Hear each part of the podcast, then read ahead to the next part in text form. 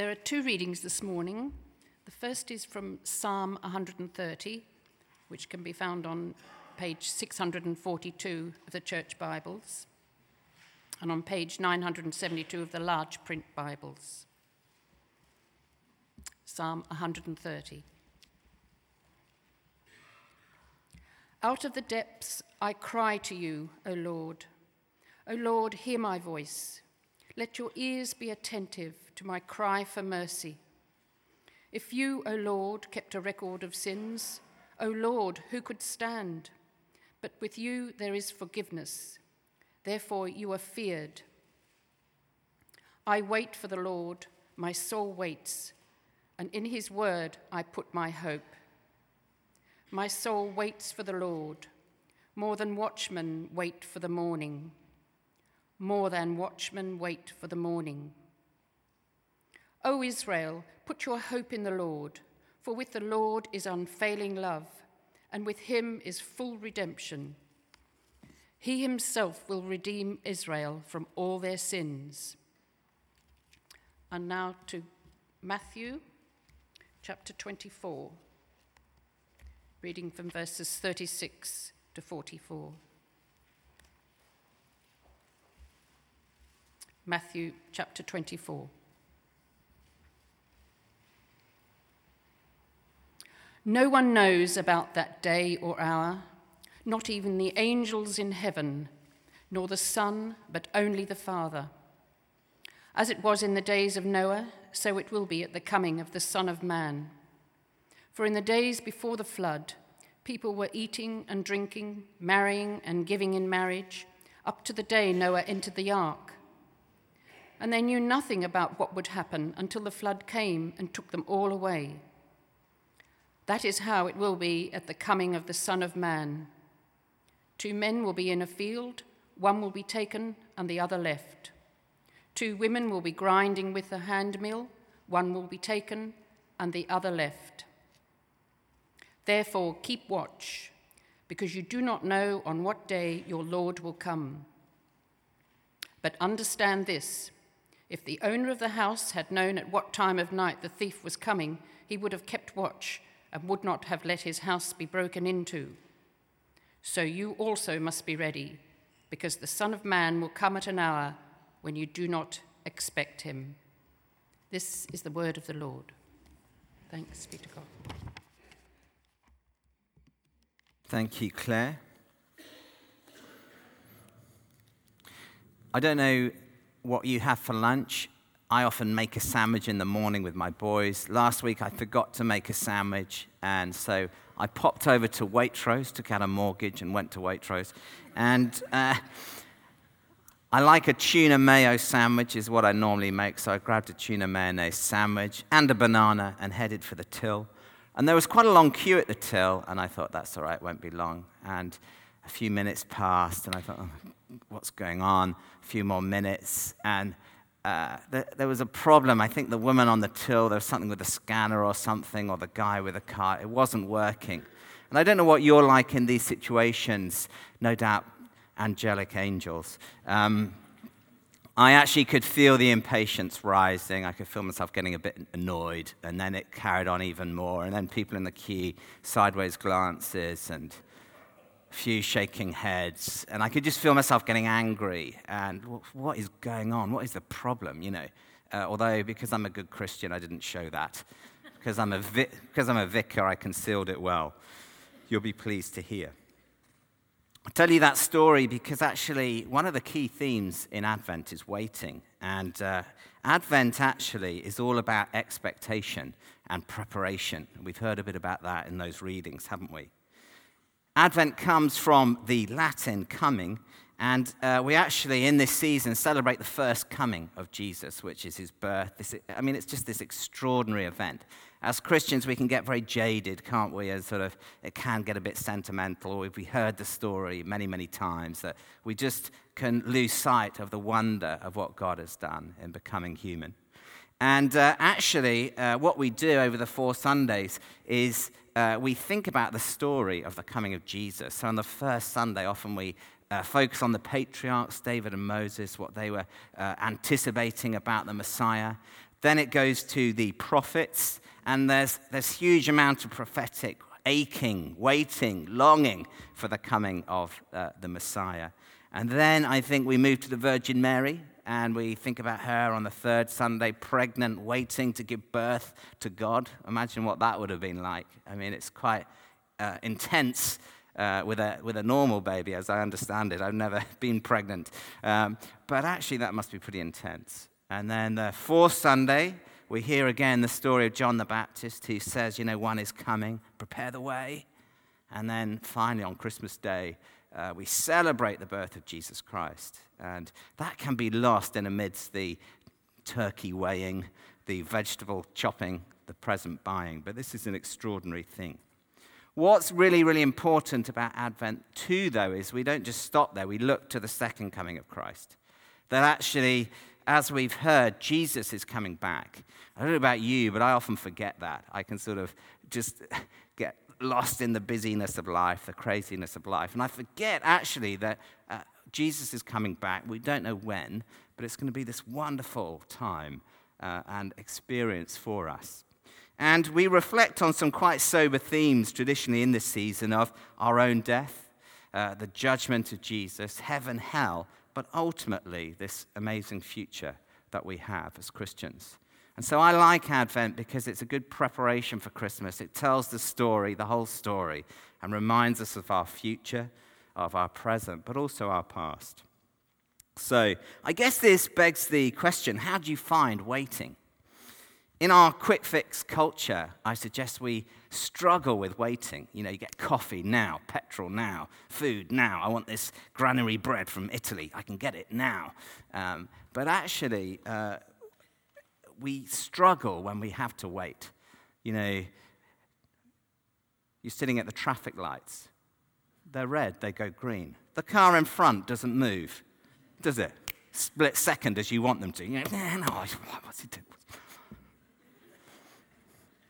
or you can't find a car park, or there's traffic. Oh, it's a waste of time, isn't it? I think we equate waiting with being a waste of time. And actually, I want to just think about that because whatever our understanding of waiting is, the biblical understanding of waiting is that it's not a negative one. And actually, we remember in this season that the people of God have been waiting for a long time the patriarchs, the prophets, John the Baptist, Virgin Mary uh, we too are called to wait for the return of Christ. We've been looking at the book of Acts, haven't we, as a church? And actually, that started, that amazing story of what happened started with the disciples waiting for the coming uh, of the Spirit.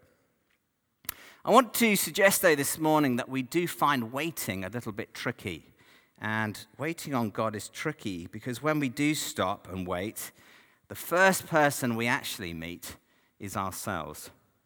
When we wait and stop, we sit and connect with really what's going on in the deep places of our lives. That was certainly the psalmist's experience in Psalm 130, verses 1 and 2. Out of the depths I cry to you, O Lord. O Lord, hear my voice. Let your ears be attentive to my cry for mercy. Actually, when we stop and wait, we encounter our frailties, our needs, our limitations, those unsavory parts of ourselves we seek to submerge and deny. And actually, you see that in this psalm. The psalmist, on this occasion, encounters some sort of issue, some sort of sin he's been wrestling with in verse 3. If you, O Lord, kept a record of sins, who could stand? So I want to suggest this morning, maybe it's just me, waiting, stopping, being still is very, very challenging for us. It's a massive issue in our culture because we struggle to do this because we're reminded actually that we're fallen, we're broken. Most important of all, we're reminded that we're not in control. Despite our planners, our emails, our Outlook calendars, our iPads, our iPhones, our career plans, our pension plans, ultimately, we're not in control. And that's good news. The gospel is that's good news. Waiting on God, secondly, I want to suggest is tricky because when we wait, the second person we actually meet is God. We meet Him rather than our full inboxes, shopping lists, meeting deadlines. We encounter Him. Not just theological ideas about Him. And this sounds wonderful, but it freaks us out. We say we thirst for him, but in reality, we seldom make time to really stop and encounter him and enjoy his presence and be still and know that he is God. I certainly do. And we say, despite our convictions about, well, we're just so busy and it's just crazy, we can't carve out time to do this. Actually, we carve out time for all sorts of other things, don't we? The Great British Bake Off, Strictly Ballroom or Strictly Dancing, Poldark, Arsenal v Man U, a gym or a walk across the downs. But as people, the people of God, you see this in the story of the people of God, we struggle to stop and be still and enjoy God. What's wonderful about the season of Advent is it calls us back to the living God. We need to hear this call to stop and wait because actually, not stopping, not waiting, not encountering God, the living God, is actually profoundly costly for us. Waiting on God is so important in the spiritual life because when we stop, we're actually reminded of who He is. Who is He? He is the all loving one. The psalmists speak about this God's love, His goodness, His tenderness. Psalm 136, by way of example, 1 to 3. Give thanks to the Lord, for He is good. His love endures forever. Give thanks to the God of God. His love endures forever. Give thanks to the Lord of hosts. His love endures forever. God is love and grace incarnate. He delights in his people, and if we can actually overcome the initial challenge of stopping and being still and encountering ourselves and all the monkeys in our heads and to do lists and challenges and suppressed feelings, actually, we meet him. And when we spend time with him, he restores our soul, puts our anxious and fractured lives and minds back together again. His loving presence affirms us, restores us, expands our joy, champions us on, spurring us to live another day for Him, despite the real pressures and challenges and confusions and sufferings and complexities of life that we read about and hear about in the papers every day, but we walk in an experience in our own hearts and minds every day too. It's clear the author of Psalm 130 knows that God is good. Verse 4 But with you, there's forgiveness. God is not just the all loving one, though, is He? He's also the all powerful one who, as the second coming of Jesus reminds us, has history and even every single person in his heart and in his hands. So the psalmist knows this too. Therefore, you are to be feared. So, what I'm suggesting is that waiting is so essential to the Christian life because when we stop and encounter Him afresh, we're just reminded again of who it is we're dealing with His grandeur, His majesty, His power, His holiness, uh, this God who actually calls us His friend. Sons and daughters, even. Waiting on God deepens our intimacy with God. And I love one of the Old Testament words for waiting, actually, one of the most common ones in the Hebrew, qavah, actually means to bind together. When we wait on God, we're bound together with God and we experience Him um, in deep ways. The, the, sense here is of uh, twisting strands that make a strong rope. This idea of waiting. The prophets speak of this reality, don't they? And you see Isaiah speaking about this. He, God, will not grow tired or weary. His understanding no one can fathom. He gives strength to the weary, increases the power of the weak. Even youths grow tired and weary, and young men stumble and fall. But those who hope, some translations, wait in the Lord, will renew their strength. They'll soar on wings like eagles. They'll run, they won't grow weary. They'll walk and not be faint. So we need to just be reminded that waiting on God is essential. We're strengthened emotionally, physically, morally, spiritually. And actually, in this occasion with Isaiah, we're promised three things. We'll soar on wings like eagles. In other words, we'll be able to rise above the challenges and problems that surround us all as we do life and be uh, restored by our heavenly experience of encountering God as we wait on Him. We'll run and not get tired, even when we feel frantic and stressed and we're trying to look after aged parents and grandchildren and get all the grandchildren's Christmas presents. And actually, we're given the resources to handle these situations that come up in life and actually walk on with God. The tougher the situation, I suggest the more we need to wait on God and be nourished and sustained by Him. You see, God knows what's going on in our hearts. He knows what we need. And His greatest frustration, I suggest, is not our sin and our disobedience, it's actually our lack of willingness to be with Him so He can restore us and rebuild us and reshape us and refashion us. I finally got to the end of the queue with my banana and tuna mayo, feeling very angry, if I'm honest. I didn't like waiting. But Bex and I have this thing where we say to people in shops, How, How's your day going? So I thought I'd just say to this, mm, How's your day going? Because I could feel I was angry. So I thought, let's not, let's not say anything stupid. So I said to her, How's your day going? I just noticed a tear just drop down her cheek. And then another one, and she started to cry. She said, This is my first day working here. I haven't been properly trained. I don't know how this flipping tool works. And it's a nightmare for the customers, and it's a nightmare for me. I said, Can I do anything to help you? She said, No. I said, I'll pray for you as I go.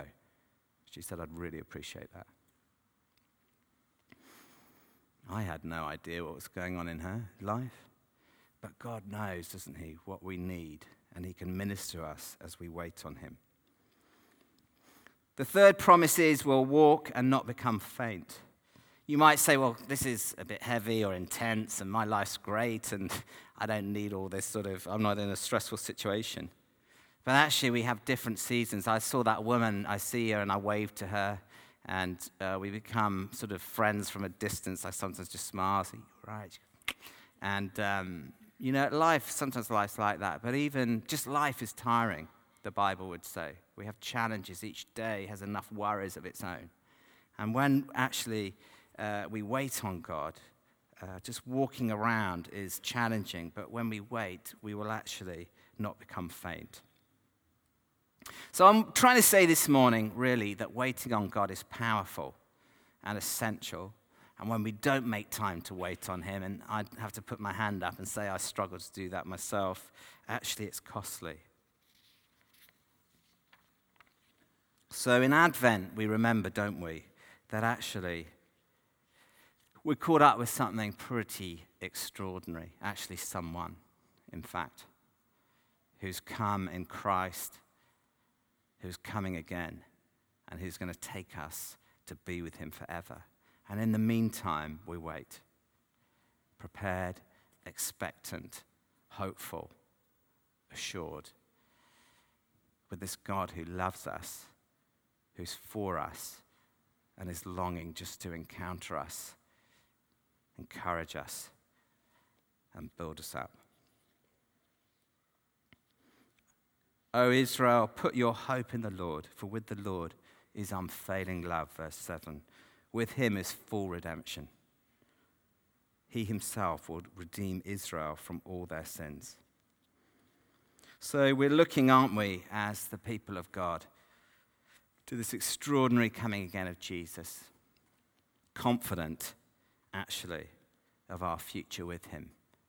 And that's why it's so important we hear this story again and again because it just reminds us of what it is we're involved with.